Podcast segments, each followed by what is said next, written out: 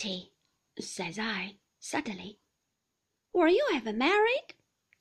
Lord, Master Davy, replied Peggotty, what put married in your head? She answered with such a start that it quite awoke me. And then she stopped in her work and looked at me, with her needle drawn out to its thread's length. But were you ever married, Peggotty?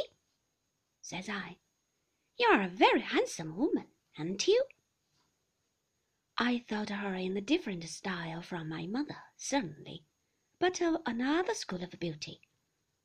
I considered her a perfect example. There was a red velvet footstool in the best parlour, on which my mother had painted a nosegay. The groundwork of that stool and Peggotty's complexion appeared to me to be one and the same thing. The stool was smooth and Peggotty was rough, but that made no difference.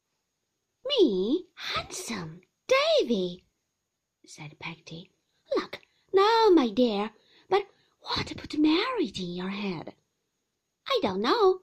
You mustn't marry more than one person at a time. May you, Peggotty?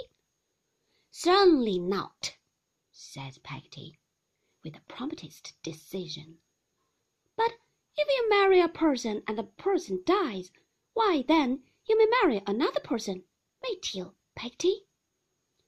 You may, says Peggotty, if you choose, my dear. That's a matter of opinion. But what is your opinion, Peggotty? said I. I asked her and looked curiously at her because she looked so curiously at me. My opinion is, said Peggotty, taking her eyes from me after a little decision and going on with her work, that I never was married myself, Master Davy, and that I don't expect to be. That's all I know about the subject. You aren't cross, I suppose, Peggotty, are you? said I, after sitting quiet for a minute.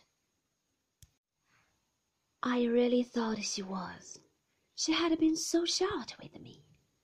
But I was quite mistaken, for she laid aside her work, which was a stocking of her own, and opening her arms wide, took my curly head within them and gave it a good squeeze. I know it was a good squeeze because, being very plump, whenever she made any little exertion after she was dressed, some of the buttons on the back of her gown flew off. And I recollect, too, bursting to the opposite side of the parlour while she was hugging me. Now, let me hear some more about the crocodiles, said Peggy, who was not quite right in the name yet. For I heard half enough. I couldn't quite understand why Peggy looked so queer or why she was so ready to go back to the crocodiles. However, we returned to those monsters with fresh wakefulness on my part, and we left the eggs in the sand for the sun to hatch. And we ran away from them and baffled them by constantly turning, which they were unable to do quickly on account of their unwieldy make. And we went into the water after them as natives and put sharp pieces of timber down their throats, and in short, we ran the whole crocodile gauntlet. I did at least, but I had my doubts of Peggotty, who was thoughtfully sticking her needle into various parts of her face and arms all the time. We had exhausted the crocodiles and begun with alligators when the garden bell rang.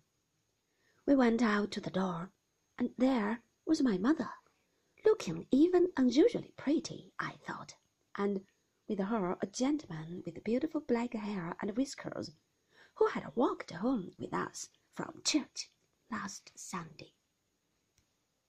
As my mother stooped down on the threshold to take me in her arms and kiss me, the gentleman said I was a more highly privileged little fellow than a monarch, or something like that.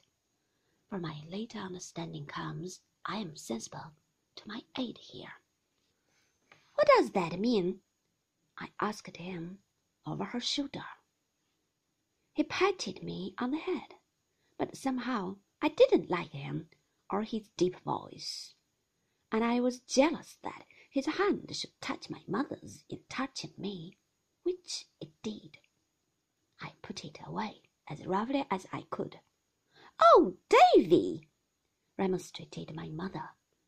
Dear boy, said the gentleman, I cannot wonder at his devotion.